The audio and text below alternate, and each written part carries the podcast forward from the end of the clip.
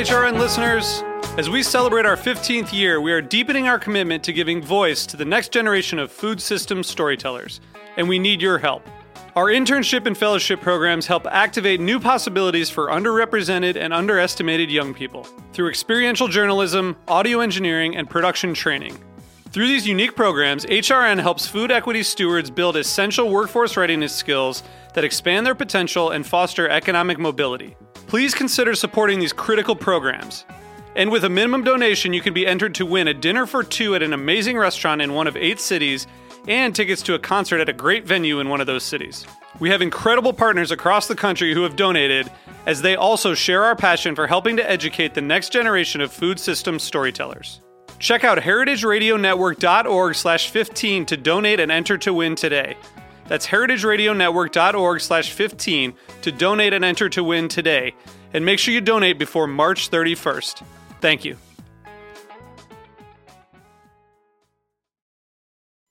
Today's program is brought to you by Heritage Foods USA, the nation's largest distributor of heritage breed pigs and turkeys. For more information, visit heritagefoodsusa.com. I'm Laura Stanley, host of Inside School Food. You are listening to Heritage Radio Network, broadcasting live from Bushwick, Brooklyn. If you like this program, visit heritageradionetwork.org for thousands more.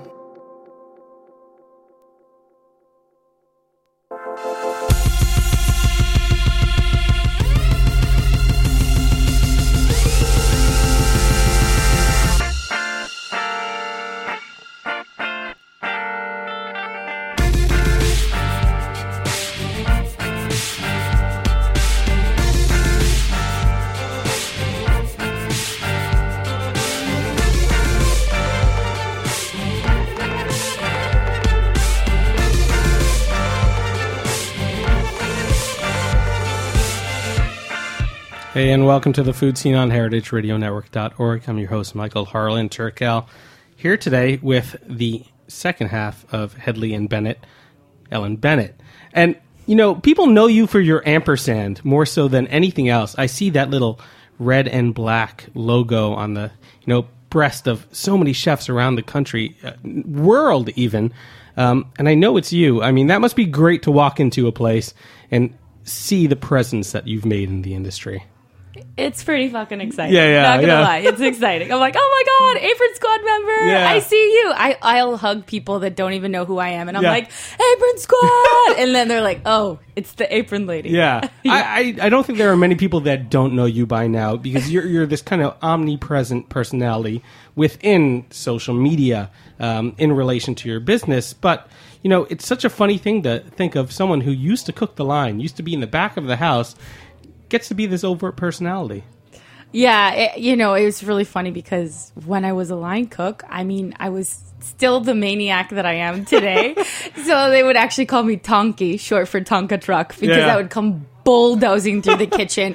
And if I ever got in trouble for anything, I was always like, yes, chef, absolutely. I cannot believe I let that happen. I refuse to ever let that happen again. I am so sorry. I will take care of that. And everyone else would just be like grunting, like, oh, sorry, chef. And I'd be like, no, he's like, all right, relax, go back to your station. Yeah. So uh, I've always been sort of like outspoken, you could say. I mean, this energy, but this discipline. Where did where did it come from? Was your household, you know, very straight and narrow? Everything was done in a specific way. Um, no, it's funny. Like I grew up ha- being half Mexican, half English. So You still are half I- Mexican. I- having you know, back in the day when I was, I've converted now to full Mexican.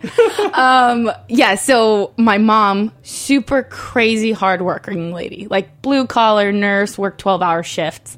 Talk about like fucking love for the craft. Like she got up at 6 a.m came home at 8 p.m so i sort of like grew up seeing that.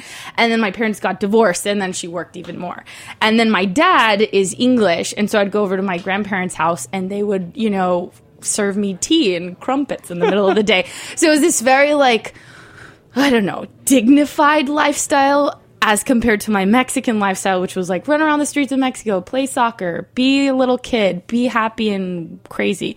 And so both worlds sort of merged for me when I grew up. I was like really hardworking, but also sort of had this like dignified side to life and also saw the bigger picture of things and how can I do big for the whole world and how can I make my impact in the world, not just like my little life, but the whole world. Yeah, I mean, you went through school. You you went to Mexico City to study uh, the culinary arts and restaurant management. But even before that, when you were a kid at school, um, what what was your personality like? Uh, you know, did you have a ton of friends? Were you always the loudest one? Oh my gosh, I was a I was and am and forever will be a goofball. Yeah, Yeah. I always am like 28 going on 12. Yeah. And I actually have a lot of friends that are little kids and I'll come over to their house and cook with them. Yeah. Like I very much love the way children look at life because they don't see the walls, so they walk right through them. And I try and live my life that way where I'm like anything is possible. If you can dream it, you can do it. We actually had that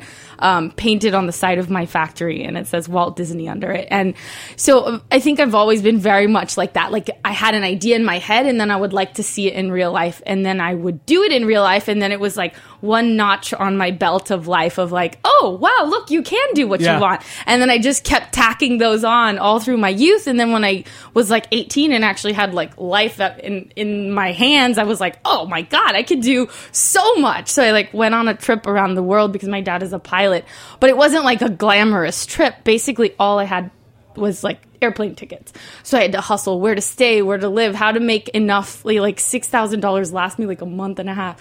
And so I like went to Argentina, I went to Tokyo, I climbed Mount Fuji. I did all these things that exposed the whole fucking world to me and made me go like, "Holy shit, the world is tangible. Like you can actually touch it and you can go there and you can climb that mountain, then you get off that mountain and then you can go somewhere else and do something else." And so it like really made me think like you can literally do whatever you want. Yeah. And the only person that's going to stop you is you and the things that you think you can't do. Yeah, I mean, there are truths in that. I mean, you've been a lottery announcer, Yes.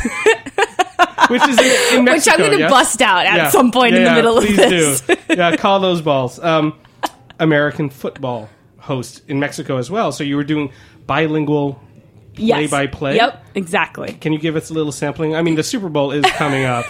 Uh, who do you think is going to win the Super Bowl? And tell that to me in Spanish. No, so they, they would be like, um, they, they hired me because of my English accent, right? And so I would- I'd be like, aquí estamos hoy con Tony Romo, qué bonito está, ay, me encanta, él es el mejor y está guapísimo. Okay, Tony, we're coming back to you. I, I, it was funny. I was in Austria watching American football on TV, and they didn't have a literal translation for two minute warning. So it would be in German, then it'd go two minute warning, and then go back oh, into Oh, that's so German still. Yeah. It's a fascinating thing. So, I mean, after these other lives, you, Yeah. you came back to the States and you were cooking the line. yes. And yes. you found yourself in some really excellent restaurants in LA. What, what were they, and why did you want to work in those types of kitchens? So, having been in Mexico, I was there for four years. Um, and th- those were two of the like seven jobs that I had. um, and after doing all that, which was you could say fairly glamorous, but I also worked jobs like being a booth babe. You know, like those are the girls that stand and like give you pamphlets about information about canola oil to bulletproof vehicles. So I also did that. And so I came back to the US and was like, okay, well now I have my little measly certificate that I did restaurant management. I need to go do something with myself. I want to have a taco empire. And so my whole plan was I wanted to be like a taco empress and I and I knew I could do it and it was going to be called La Gringa Tacos and I even got a DBA like doing business as it expired like 3 years ago. Um and so I was like, well, I better get a job at a restaurant. That seems like the appropriate thing to do so I can figure out how to run my own taco empire. And so a friend of mine gave me a list of 10 restaurants in LA, did not say who was better or who was worse. And Providence um, and Lazy Ox were on there. And so, you know, I walked into Mozza, I walked into Susan Feniger's restaurant, and I like charged up to the chef, handed them my resume, was like, you know, went at the appropriate time from two to four in the middle of the week. And two places basically gave me a sort of crack in the door opening. Uh, Baco Mercat well, really Joseph Centeno, the chef at the time at Lazy Ox, uh, who later became my first client ever, which was kind of amazing. And then Chef Michael Cimarusti from Providence. Now, when I got my job at Providence, I had no fucking idea that this place was a two Michelin star restaurant. I like bamboozled one of the waiters outside, like one of the busboys actually, and I was like, "Oye, ¿dónde está la entrada del edificio?" and I like got him to take me in through the back door. He walked me in the kitchen, literally like dumped me in there, and he was like, "All right, there's a chef. Good luck, bye." Yeah. like he was like, "You're cute. I'm going to help you, but only a little." And and so I like stormed up to Cimarusti, who really I look back and it was kind of like walking up to like a grizzly bear, and I was like, "Hi, chef. My name's Alan. I'm from Mexico. I have so much work hustle. I can't even tell you. You got to show me. I gotta I gotta like I gotta get in here and I want to run around and show you how great I work." And I was just like walking and running a mile a minute while I talked to him. And I was really nervous, but I didn't know why because I'm not normally nervous. But the entire kitchen had stopped and was looking at me. And I, at the time, had like was wearing like a blue dress, and part of my hair was shaved off. And you know, he's just staring at me like, "Who the fuck are you? And how did you get in this kitchen?" And and then he was like. Okay, yeah, I guess you can come in this weekend. And then that was it. Yeah. That's how I got Yeah. into Providence. Yeah. But did you know how to cook? I mean, did you know how to cook at that level? No. Fuck no. Yeah. No, not even close. I didn't even know what a brunoise was. I mean, I had a hell of a lot of chutzpah and hustle and great work ethic. Um, and I cleaned like a boss. So uh, basically, I just observed the shit out of everything everybody did and became a sponge. And when I didn't know what to do, I would clean. And I would clean so fast that everyone was kind of like, oh, well, at least she cleans quickly. well, at least she can like clean half the kitchen while we're only breaking down our low boy. And I feel like that's what kind of got me through the first couple weeks. And then they actually hired me two weeks later. They're, Whereas that night they're like, no, we don't have a job opening for you. But I was like, there's no fucking way I'm leaving this place. Let me come back and work for free. And so two weeks later, they're like, we want to hire you. Yeah. So then I was, and then I was in, and then I mean, it wasn't easy, but I definitely like picked up so much of everything at that place. I owe them my whole entire mental capacity in the realm of cooking, along with you know Joseph. Yeah, I mean, you you mentioned observations. Yeah. uh, uh, watching and kind of absorbing that, and I feel like there must have been a point where you realized something was ahead for Hedley and Bennett. You know, what what was that turning point where you were in the kitchen? Wearing aprons, wearing terrible, you know, one size fits all whites that you know get dry cleaned and sent back, and never really clean or never really yours. They, they don't yeah. feel personal. Yeah. Um, when did you notice that that could be a possible outlet for you? Well, when I was going to restaurant management school in Mexico, um, which is AKA a cheaper version of saying culinary school, because Yeah. my dad was like, I'm not going to pay 60 grand for you to go learn how to cut carrots. Like, you can do the little class that's less money. And I was like, okay, fine. Um, but I, I realized that the uniform sucked and coming from the lottery announcer, the talk show host, all these like very glamorous roles where I would have two hours of prep and makeup and hair and everything to then go and be pretty on TV, uh, you know, and then you now have the flip side of getting your ass handed to you in a kitchen and you're wearing shit uniforms and you feel like shit and you look like shit and you're working like 12 hour days and you're like, oh my God, this is hell on earth sort of a thing, but you also love it.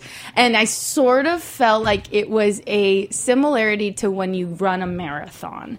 And when you run a marathon, you're like, this is hell on earth, but I love it. And I feel like I'm doing well above and beyond what I think I can do. And that's that adrenaline that comes from the kitchen. And so I started thinking about how do you make a uniform that makes you feel good, but in the kitchen in the same way that you have a great outfit for running and you feel like a boss in your sexy little Nike shorts. Um, I was like, if only I could do that for the kitchen and make people have dignity. And that's where it all began. It really began with a sense of dignity for oneself to feel like you were someone, even if you were no one. And that that in itself, you were being your own cheerleader. Yeah. So, I mean, what could be construed as glamour was really about confidence. Totally. Totally. And just like not even holding your head up high in a cocky way, but more just like I can do this. And whatever goes down in this war of a kitchen tonight, I will fucking walk away in one piece and I will make it. And I think that when you have that mentality in a kitchen, you can pretty much do anything because all the people that would come into Providence and be nervous and scared were the ones that had the hardest time. But the ones that were willing and open to learn were the ones that excelled and and moved up the ranks the quickest. So, at the ripe old age of 24, you decided. My, my, you know all about me. you decided to step out of the kitchen. Yes. Or maybe maybe to say straddle that line. Yeah. 'Cause you- yeah. It wasn't much of a decision. I Yeah. wasn't like, oh my God, I'm leaving Providence. I was like, no, I'm not leaving Providence. Yeah. I did not leave Providence up until a year and a half after Hedley and Bennett had begun. I had a kit, I had my own office already, and I had staff, and I still refused to leave Providence. For what reason? I think I was scared. For one, I was like, people aren't going to trust me if I don't work at Providence anymore. What if I'm not real anymore? Have just wore one of your aprons. I mean, that's where the confidence comes from. right? Yeah. Get your fucking Yeah. apron on, lady. Yeah. Apron lady.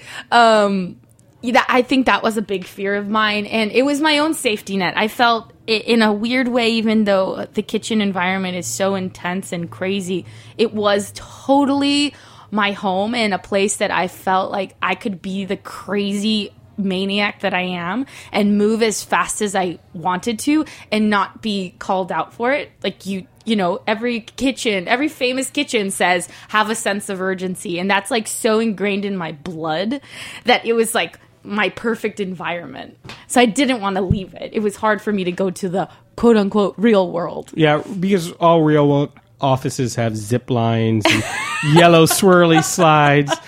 I mean, you you created you created your ideal fantasy workplace, and you made that a reality. The we're yes, we're trying. Yeah, it's still we still have renovations in the works but yeah a chef came the other day wonderful um, marco nicoli who's the culinary director for traeger grills and he said he walked in and screamed oh my god this is the disneyland for chefs and i think that's really what i was going for a happy fucking place on earth for chefs Well, we're going to take a quick break, and we'll be right back. You've been listening to the Food Seen on HeritageRadioNetwork.org.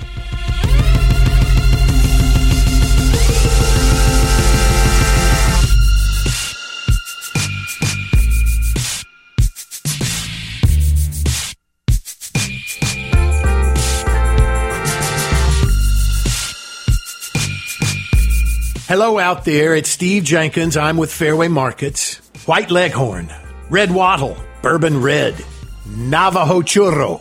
Well, these aren't names you're likely to hear at a Fairway butcher counter or any other counter today, but before the rise of factory farming, you would have. And at Heritage Foods USA, you still do. Heritage Foods USA exists to promote genetic diversity, small family farms, and a fully traceable food supply. You see, we believe the best way to help a family farmer is to buy from them. And Heritage Foods is honored to represent a network of family farmers and artisanal producers whose work presents an immeasurable gift to our food system and to biodiversity. The meat we celebrate, whether it's heritage turkey, Japanese steaks, Berkshire pork, or Navajo churro lamb chops, is the righteous kind from healthy animals of sound genetics that have been treated humanely and allowed to pursue their natural instincts. It's a simple fact. Animals raised according to this philosophy taste better. And as we like to say, you have to eat 'em to save 'em. Visit us at heritagefoodsusa.com for more information. And welcome back to the Food Seen on HeritageRadioNetwork.org. Here again with Ellen Bennett of Hedley and Bennett, holla the Apron Squad. that's right the fucking apron squad. So the, these custom-made aprons, chef coats, chef hats, pot holders, napkins, more. What was the first one you made, and how did you make that? Because you didn't have that office, you didn't have your LA, you know, facilities. No, I fucking didn't. yeah. um, basically, this is how it went down. I was standing in Baco Mercat, and my chef was like, I'm gonna have some chick make me aprons. And it was like, holy shit, the light has shined on my life. Yeah. And I was like, Chef, I'm gonna make you those aprons. And basically, in like a 30 second pitch, I convinced him to drop this chick that was gonna make him aprons and give me the order. So, out of fucking nowhere, I had an order for 40 aprons, and I didn't even have a pattern. I didn't even have, I had an idea, and I had a lot of like guts to tell my chef that I could do this. And so, over the cash register, we just made the deal in his kitchen. I mean, in Mexico, were you ever a seamstress? I mean, uh, No, I one of your many know- jobs. I don't even know how to sew, but I really love design. Like I, I true, I'm the like person that drives by a house that's shitty looking, and I'm like, if that was my house, I would paint the shutters, I would change it. Like I'm always imagining how to make things better. Um, just that's in my mind all the time. And so I literally left the restaurant and ran around downtown, like trying to find stores, trying to find, like imagining all the things that I hated about my aprons and what I could make better about them. And I called a friend and I was like, I will come and make you dinner right now if you can help me make a pattern. Cool? We'll be there in an hour. And that was literally like, that's how I got my first pattern. I had another friend who I made breakfast for so that he could teach me about fabrics. Um, and then the rest was very instinctive, like feeling them and touching them and seeing what felt right in the kitchen. And I knew because my aprons were such shit. I knew what I wanted very clearly. Yeah. You know, I, I kind of like what you just said about using food almost as this bartering system. Because when I started the show, it was completely unintentional. I didn't, I didn't mean for it to be uh, what has turned into one of the best networking things I could have done for myself. Yeah. Um, where I get to ask really intelligent people smart questions. Or at least I try Like to do that. yeah. At least I try to do that. um, and that just never felt like the mentality in a kitchen. You know, it, it, it's changed, and Yeah. I'm so glad it has. But it used to be so kind of regimented, and there used to be this hierarchy in this way that. You know, you kept everything to yourself. So Yeah. it must be really cool to be in a time and place where you can collaborate with, you know, someone who knows how to make patterns, aprons, chefs that have ideas too, and, Yeah. you know, make this singular product that represents everybody. Oh, totally. It's kind of insane. Like at the time when I started this, you know, there really weren't that many apron companies out there except for like the basic ones that had been around forever and sort of had a monopoly on the world.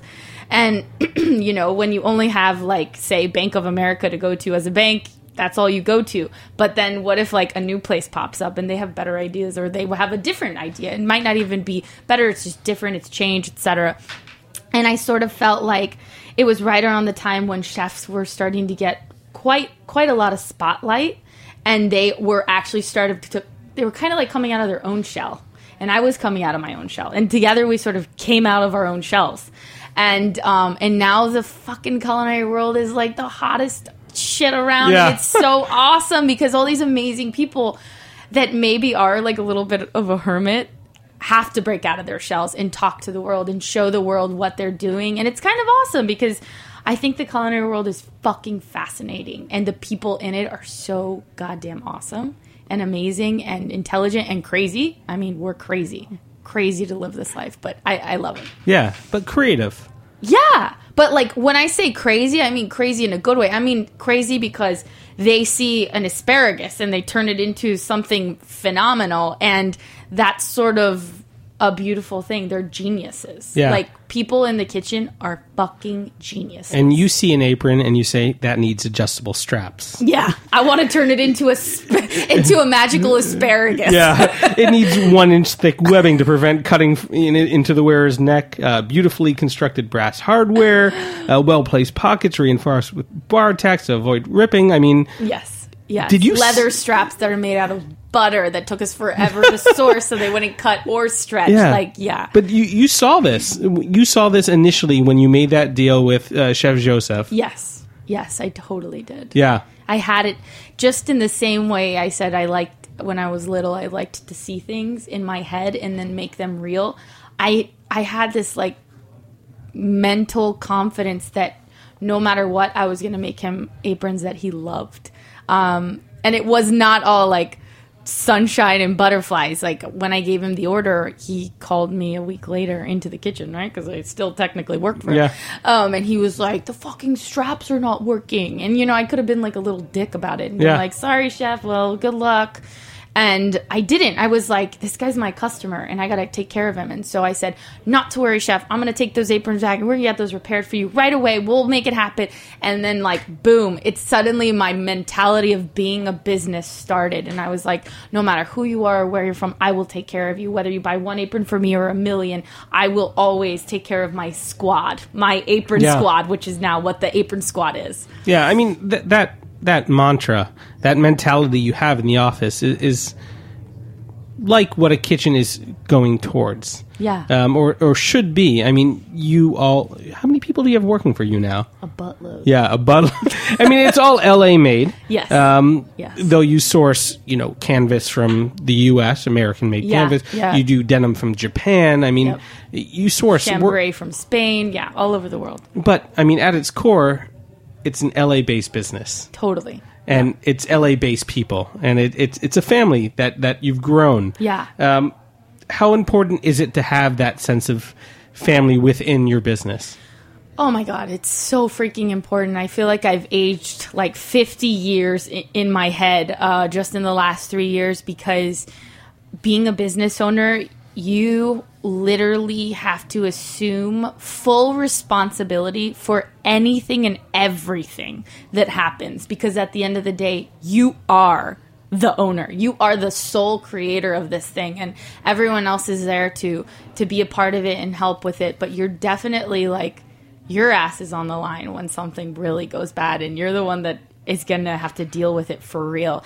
And I think that uh it's a crazy thing to to take that on, especially when I was 24 and now I'm 28, but but I grew into it. It was like every time I hired someone or fired someone, I got another little notch in my belt of life and I just felt uh, like I could handle a little bit more and a little bit more and and I love it. I mean, the fact that I get to like cultivate people in my space and that I get to offer them the type of environment that I always wanted. I I want to I want to give people a business that they want to support. So if you buy an apron from me, I want you to be so fucking happy to pay for that apron because you know that you're helping all these amazing people in LA have jobs, that you're supporting the American economy, that you have a sense of pride. Like it's so much more than just an apron or just a business. It's like it's literally like it's a fucking way of life. It's kind of sounds so cheesy, but I literally mean it wholeheartedly. Yeah, I mean the, these amazing people that you work with, um, and these amazing customers you have. I mean, what have you learned from them? Because you, you go to L.A. and you, you walk into Jon and Vinny's, and I see your aprons, and it's it's part of their ambiance now. Same with uh, you know Chef Ludo, Yeah. Michael Voltaggio. Um, I mean. Grant Achatz, Mario Batali, Thomas Keller, the list goes on. Um, what have you gained experience wise from working with these people who are already established figures in those communities? I mean, humility is absolutely key. I think that uh, no matter who I am or where I get to in life, like I'm always going to be grateful for every single customer and for every single person that supports our company and being very very willing to change and willing to res- accept responsibility when things go wrong. I think that we've had a lot of success because every time we failed, we got up fucking fast and we fix the shit immediately. And we're very proactive. Like if we have, you know, uh, recently we had something with a snap, we contacted every single customer that had ever gotten that thing with the snap that wasn't working to check in to see if they had had a problem. And if they had, we were going to like ship it, a new one, refund, the whole nine yards. But like going above and beyond because that's the service I would expect, you know, from another place that I would want to buy stuff from. So Yeah. yeah, that's kind of how we how we roll. It's it's an amazing thing again to to see that ampersand, you know, in, in so many restaurants around the world. I mean, who in New York has that that logo uh, on their like? Momofuku. All, Yeah. pretty much all the Momofukus have it. Um, like the guys at Gramercy Tavern, Untitled at the Whitney, the whole restaurant wears it, which is really something. You know, Danny Myers one of my total heroes. And uh, I met him last year at Aspen Food and Wine. And he was like, Your aprons completed the look that we needed at Untitled. And to get, uh, you know, Danny, who's literally my hero, um, to say that to me was really special. Like, we're getting to outfit people when they spend millions of dollars in their restaurant. And then they use our aprons like it's an honor every fucking time. Well, that's what's so amazing is the breadth of people that you work with. There's such diversity in in their you know interiors, in their cuisine, in their personalities, and the way you customize aprons, you're able to fit in all those. Yeah, and and well, I always tell people, I'm like, we're, we're not going to sell you an apron. We're going to design an apron for you. Like, we're apron designers. And we want it to fit your look and your brand and your style so that it's really yours and it's not just a Hedley and Bennett apron. It's an apron that you created and we made it for you. Yeah. You know, again, with that ampersand, that little and sign, I, I feel like, yes, Hedley is your grandfather. Yeah. You are Bennett, but the and is whoever purchases or Oh my God, that's wears such that apron. great Yeah, so and right. then you get to wear that almost as a symbol of this is mine. Yep, You know, totally. and means all the people that you work with, and you know, obviously collaborating with you. But Yep. you know, it, it feels like I've accomplished something by being able to have that and on your chest. And, and when we opened this factory, speaking of ands, um, we we wanted it to be a place where all the ands, as you could call them, Yeah. could come and they could be a part of the factory. And it's a fourteen thousand square foot space, so you can literally like we threw a party for Shake Shack last weekend and had hosted a thousand people. Like we had a thousand people check in and we made fifteen hundred burgers. And just to think that we created a space where people could come and we could throw events if we wanted to for them and with them for the chef world is so fucking special. Well, uh, Jack, I think the next uh, HRN happy hour should be at Hedley and Bennett in LA. so uh, yeah. you're, you're going to see all of Heritage Radio Network flood your offices soon. Ellen, thank you so much for being on. And if you want to become part of that apron squad, go to hedleyandbennett.com. Thank you for having me. You've been listening to the Food Seen on heritageradionetwork.org. I'm your host, Michael Harlan Turkel. Hoping to have you back here next Tuesday at 3. Big thanks to Cowgirl Creamery, Heritage Foods USA, Music by Cookies, and the omnipresent Jack. Cheers. Thanks for listening to this program on heritageradionetwork.org. You can find all of our archived programs on our website or as podcasts in the iTunes Store by searching Heritage Radio Network. You can like us on Facebook and follow us on Twitter at heritage underscore radio. You can email us questions at any time at info at heritageradionetwork.org. Heritage Radio Network is a nonprofit organization. To donate and become a member, visit our website today.